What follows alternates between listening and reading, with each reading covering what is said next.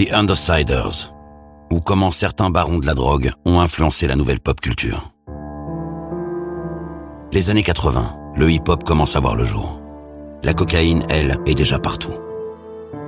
Bientôt, le crack va faire une entrée fracassante dans la vie des ghettos. Cette consommation sans précédent va permettre à quelques dealers de devenir les nouveaux rois de la rue et de représenter d'autres modèles pour leur communauté. The Undersiders va vous raconter le destin de huit d'entre eux. Des histoires vraies, crues, des histoires de millionnaires de la drogue qui ont eu un jour un impact direct sur l'évolution du hip-hop. Dr. Dre, Tupac, Jay-Z, Lil Wayne et bien d'autres. Toutes ces icônes de la pop culture auraient-elles eu la même carrière si certaines trajectoires ne s'étaient pas croisées? Sans juger ni glorifier, The Undersiders vous plonge dans les dessous agités du hip-hop et de son ascension en tant que culture mondiale. Alors si vous ne saviez pas, maintenant vous allez savoir. Épisode 2. Kenneth Supreme McGriff. C'est une légende du Queens. Il gagnait jusqu'à 200 000 dollars par jour, aurait contribué à blanchir l'argent de l'un des plus gros labels de rap des années 2000, et surtout, a commandité une tentative de meurtre sur 50 Cent. Son nom, Kenneth Supreme McGriff. L'histoire de Kenneth McGriff commence le 19 septembre 1960 dans le quartier de South Jamaica, dans le Queens, à New York. Petit dernier d'une famille de trois enfants, ses parents sont des gens tranquilles. Tous deux employés pour les transports publics new-yorkais, ils offrent un environnement stable au jeune Kenneth. Avec le déclin de Harlem, victime de la baisse du prix de l'immobilier et de la hausse du crime, la middle class afro-américaine trouve refuge dans le Queens, avec ses petites maisons individuelles et ses jardins privatifs. Mais au milieu des années 60, voyant une opportunité pour son business, Pops Freeman, le caïd de Harlem, arrive avec ses mauvaises habitudes. Paris, illégaux, drogue et violence viennent bouleverser cette paisible vie de quartier. La légende dit que c'est le mafieux italien Vito Genovese qui lui aurait offert ce territoire pour le remercier de ne pas avoir balancé certains de ses amis. C'est dans cet environnement que Kenneth McGriff grandit. Jeune élève à la Catherine and Count Basie Junior School, il fréquente un groupe de pensée issu de la Nation of Islam, les Five Percenters. Créé dans les années 60 au sein de la communauté afro-américaine, ce groupe se réfère à une idéologie simple. Pour eux, seuls 10% de la population mondiale connaît la vérité et choisit de la cacher à 85% de la population ignorante. Les 5% restants au courant de cette conspiration, se sont donnés comme mission d'éclairer les ignorants. Mouvements culturels et religieux, les membres des Five Percenters ont pour habitude de se donner des surnoms à consonance mystique comme Divine, King, Justice ou encore Knowledge. Kenneth McGriff, de plus en plus actif au sein du groupe, se verra rebaptisé Supreme. Malgré sa quête de vérité, Kenneth McGriff, ou Supreme, n'est pas hermétique à la réalité de son quartier. Le chômage grandissant n'offre que peu d'opportunités à un jeune afro-américain. Supreme ne peut ignorer l'appât du gain et commence à travailler pour certains dealers de son quartier. Il dépanne, surveille des paquets de drogue ou va les planquer bien à l'abri des regards. Sa présence au sein des Five Percenters ainsi que son extrême rigueur à la tâche lui apporte rapidement l'estime des caïds du coin. Sa réputation grandit malgré ses 1m65. En 1981, Supreme est mûr, et avec quelques amis, il décide de monter sa propre structure. Il leur faut trouver un nom que la rue n'oubliera pas. L'ego de Supreme choisira tout simplement Supreme Team. Il commence par dealer des petites quantités de cocaïne et d'héroïne. Bailey Park Houses, la cité où Supreme a grandi devenant rapidement trop petite, la Supreme Team va vite empiéter sur Queensbridge Houses, la cité voisine, qui verra bientôt éclore Nas, Mob Deep et beaucoup d'autres. La réputation de la Supreme Team grandit et fait même dans l'inédit. Malgré les fortes tensions intercommunautaires, Supreme décide de se rapprocher des Latinos pour bénéficier des meilleures connexions pour le trafic de cocaïne. Mais la team en veut toujours plus et souhaite s'approvisionner à la source. Grâce à ses contacts au sein des Five Percenters, Supreme a les moyens de négocier directement avec Lorenzo Fat Cat Nichols, un des barons de la drogue à New York dans les années 80.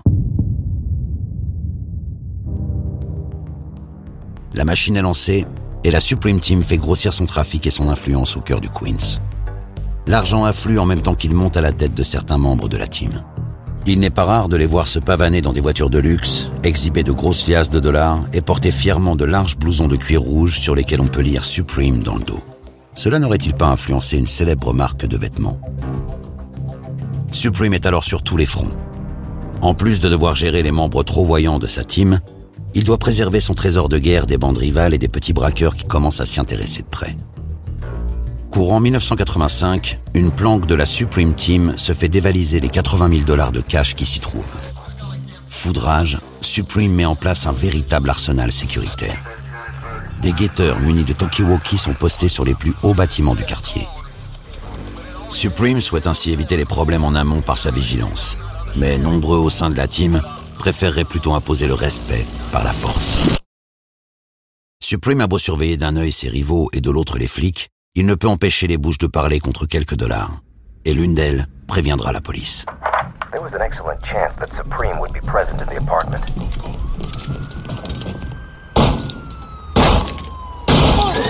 La police arrivera peu de temps après dans l'appartement et arrêtera Supreme avec 150 grammes d'héroïne, 2 kilos de cocaïne, 9 armes à feu et 25 000 dollars en liquide. Mais il faut croire qu'il existe un dieu pour les trafiquants. Devant intervenir rapidement, la police ne rédigera pas le mandat légal dans les règles de l'art. Il n'en faut pas plus à l'avocat de Supreme pour obtenir du juge une simple condamnation pour port d'armes illégales et détention mineure de stupéfiants. Supreme, conscient de sa chance, organisera même une petite fête avant d'aller purger sa peine. Les invités sont composés de tout ce que le Queens compte de ponte et cadors de la drogue. On y célèbre la fast life qu'ont choisi de mener les dealers. En verve ce soir-là, Supreme ira jusqu'à prendre le micro et porter un toast à son partenaire, Lorenzo Fatcat. Mais Supreme sait aussi qu'il doit pérenniser son business et présente ce soir-là celui qui assurera l'intérim à la tête de la Supreme Team, son neveu, Gerald Prince Miller, alors tout juste âgé de 22 ans. À chaque nouvelle tête, un nouveau style, et Prince impose le sien. Menaces, tabassage, torture, meurtre. Il ne se refuse rien pour dominer le jeu. Depuis sa prison, Supreme, partisan d'une cohabitation intelligente, ne voit pas ça d'un très bon œil. Mais il voit aussi les chiffres. Et ils sont bons. À l'été 1986, la Supreme Team gagne 30 000 dollars par jour. Une fortune qui ne va pas calmer l'exubérance des membres de la team. Nouveau riche du ghetto, il possède des yachts, des berlines de luxe et une Rolex à chaque poignée. Les jours puis les mois passent. Supreme retrouve la liberté en 1987. Grâce aux énormes profits générés par la drogue, il organise des fêtes, des tournois de basket ou des concerts dans South Jamaica, offrant ainsi une tribune aux rappeurs du moment comme Run DMC, LL Cool J ou encore des jeunes artistes du nouveau label de Russell Simmons, Def Jam. Supreme, qui avait toujours été populaire dans son quartier, devient le Robin des Bois de sa communauté. Selon la légende, c'est ce côté bienfaiteur qui aurait inspiré le scénariste Barry Michael Cooper pour créer le personnage de Nino Brown dans son film New Jack City. Supreme a aussi repris la tête de la Supreme Team et se retrouve de nouveau au mauvais endroit, au mauvais moment. Le 6 novembre 1987, le FBI et la police font une descente dans un appartement et tombent sur lui en possession d'un kilo de cocaïne, de plusieurs armes et de matériel de surveillance. Cette descente amorcera la fin de l'âge d'or pour la Supreme Team qui compte 110 membres et gagne 200 000 dollars par jour. Les procès s'enchaînent. En 1989, Supreme reconnaît avoir dirigé une organisation criminelle et écope d'une peine de prison de 12 ans. En 1991, la Supreme Team n'est plus que l'ombre d'elle-même. Gerald Prince et 11 autres membres sont inculpés de 10 chefs d'accusation, dont trafic de drogue, raquettes, intimidation de témoins et meurtre. Les preuves sont accablantes et les peines s'étalent de 14 ans à 7 fois la perpétuité pour Gerald Prince. Supreme s'en sort mieux que les autres. En 1995, à la moitié de sa peine, il bénéficie d'une liberté conditionnelle et fait son retour dans la rue. Il se rend alors compte qu'en six ans, le quartier a bien changé. Les grandes années du deal sont terminées. Les caïds historiques sont morts ou en prison, et c'est un nouveau business qui enrichit et rend populaire les jeunes du quartier. Le rap. Run DMC, LL Cool J et les autres groupes qu'il sponsorisait autrefois sont devenus des stars et font figure de nouveaux modèles de réussite. Des rappeurs qui s'inspirent du look et du lifestyle passé de la Supreme Team et des gangsters locaux. L'ancien dealer est persuadé qu'il peut en tirer avantage et en profiter pour changer de voie. Il a un projet.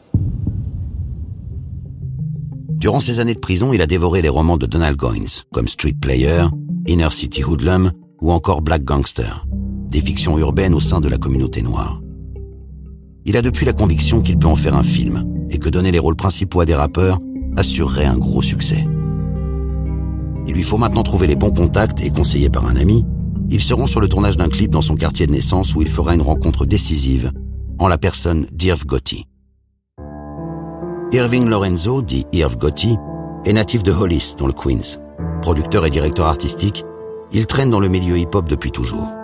Il a contribué à relancer le style du label historique Def Jam et a fondé en 1997 le label Murder Inc., un nom qu'il a trouvé auprès de la mythique organisation criminelle des mafieux Bugsy Siegel et Louis Lepke. Lors de leur poignée de main, et à la simple évocation du nom de Supreme, Irv Gotti reste figé. Comme tous les ados du quartier, Irv a grandi au rythme des légendes et exploits de Supreme et de la team. Il est donc déjà conquis et souhaite aider l'ex-dealer à monter son adaptation cinématographique du livre de Donald Goines, Crime Partners. Supreme a trouvé sa porte d'entrée et Irv Gotti, en s'affichant aux côtés du gangster, renforce la street credibility de son nouveau label, Murder Inc. Les artistes phares de Murder Inc. sont le rappeur Ja et la chanteuse de R&B Ashanti. La formule du label est imparable, une pop gangsta mélodieuse et explicite qui s'écoute partout et par tout le monde. Les disques d'or et de platine s'enchaînent, les clips tournent en boucle et les dollars pleuvent. Irv Gotti mène une vie de rêve entre ego trip, MDMA et filles faciles. Il est alors en mesure d'aider Supreme à produire son film. Il investit 50 000 dollars, assure la présence des artistes phares de son label, mais encore plus intéressant pour Supreme, Jay-Z sera présent sur la bande originale, ce qui lui permettra d'obtenir une avance de 500 000 dollars de la part d'Universal.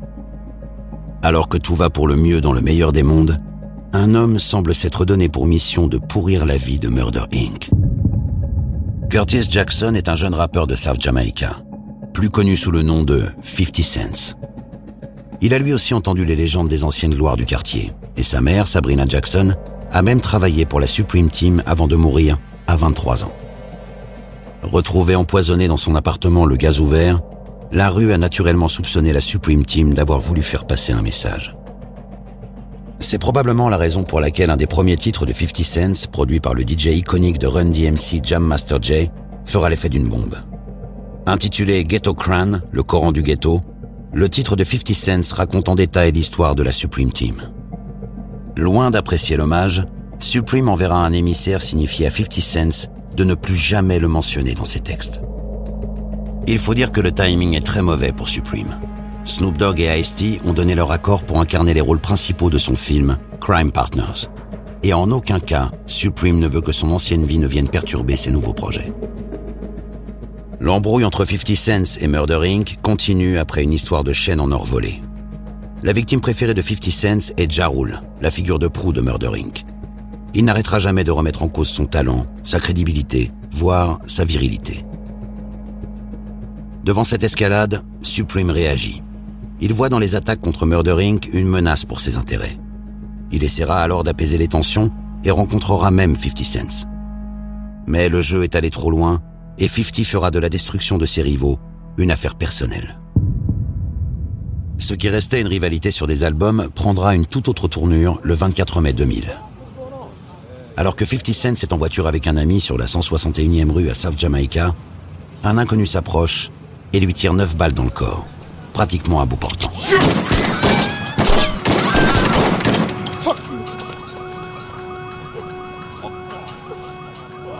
Poitrine, hanches, visage, mâchoire et mains. 50 Cents, bien que laissé pour mort, survivra. Une légende est née. À sa sortie de l'hôpital, le miraculé refuse catégoriquement de collaborer avec la police, mais adresse un message en chanson à ceux qu'il porte pour responsables. Là où il pensait le faire taire, les ennemis de 50 lui ont donné encore plus de force.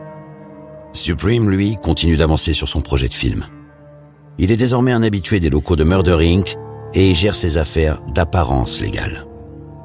Ses allées et venues commencent à éveiller les soupçons de la police, toujours intéressée par les agissements de ses anciens bons clients. Supreme semble de nouveau en confiance. Il prend moins de précautions. Et quand, lors d'un après-midi caniculaire à New York, il se fait arrêter par la police, il ne se doute pas qu'il déclenche une réaction en chaîne qui conduira Murder Inc. à sa perte. Interpellé avec 11 000 dollars en liquide, il se contentera de déclarer aux policiers « Le cash Vous m'avez chopé un mauvais jour parce que d'habitude j'ai plus que ça dans mes poches. » La répartie est belle, mais Supreme redevient suspect. En 2001 toujours, une autre affaire le mettra à nouveau à l'épreuve. Eric Smith, dit E Moneybags, se fait tuer par balle. Un rappeur mort de plus. Mais pas seulement. Car deux ans auparavant, E Moneybags avait tué Black Just, le lieutenant et ami de Supreme. À cette époque, E Moneybags visait Supreme et Black Just. Supreme s'en sort indemne, mais refuse d'emmener Black Just à l'hôpital qui se vide de son sang dans la rue. Alors quand E Moneybags se fait tuer, la police suspecte logiquement Supreme.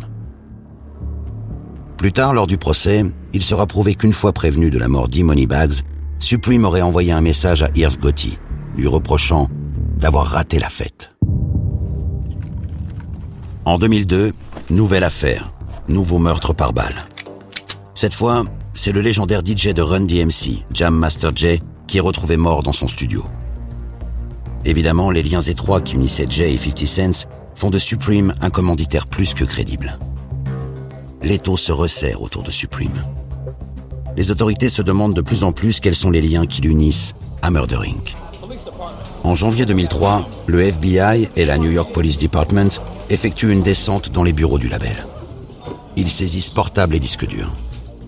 Entre 1999 et 2003, Murder Inc. a généré 200 millions de dollars et les enquêteurs soupçonnent Supreme de se servir de la structure pour blanchir de l'argent.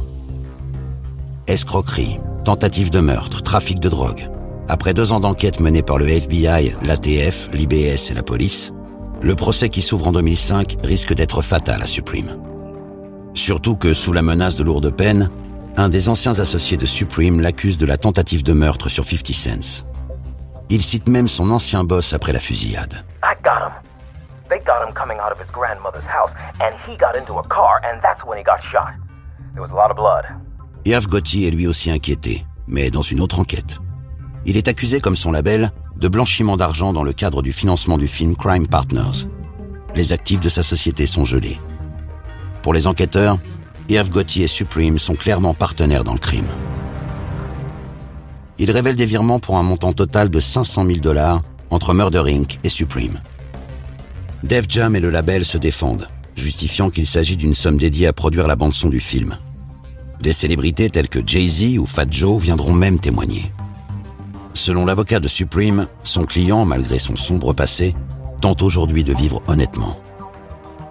En décembre 2005, Irv Gotti est finalement relaxé. Mais psychologiquement et financièrement, il est trop affaibli et ne pourra empêcher la chute de son empire musical. Pour Supreme, c'est encore plus compliqué. Le 8 janvier 2007, au moment du délibéré de son procès, le procureur fait état des faits d'armes de l'accusé.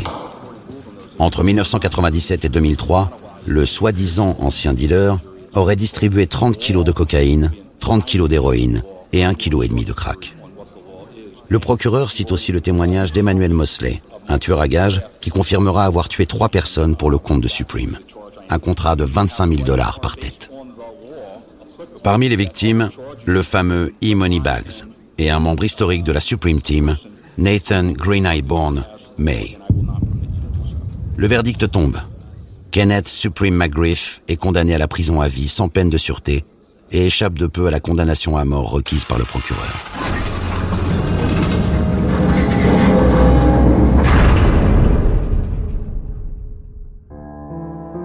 C'est. La roche tarpienne n'est jamais loin du Capitole. Et après avoir connu gloire, fortune et immunité, Supreme a de grandes chances de finir sa vie dans la prison de très haute sécurité d'ADX Florence, surnommée aussi l'Alcatraz des Rocheuses. La chance a changé de camp. 50 Cent continuera son ascension et deviendra une des plus grandes figures du rap des années 2000. Il signera bientôt avec Eminem et Dr. Dre et vendra son premier album, Get Rich or Die Trying, à plus de 8 millions d'exemplaires. Son mentor, Jam Master Jay, n'assistera pas à son triomphe. Son assassin, lui, court toujours. Supreme, par contre, ne court plus, mais se débat encore un peu.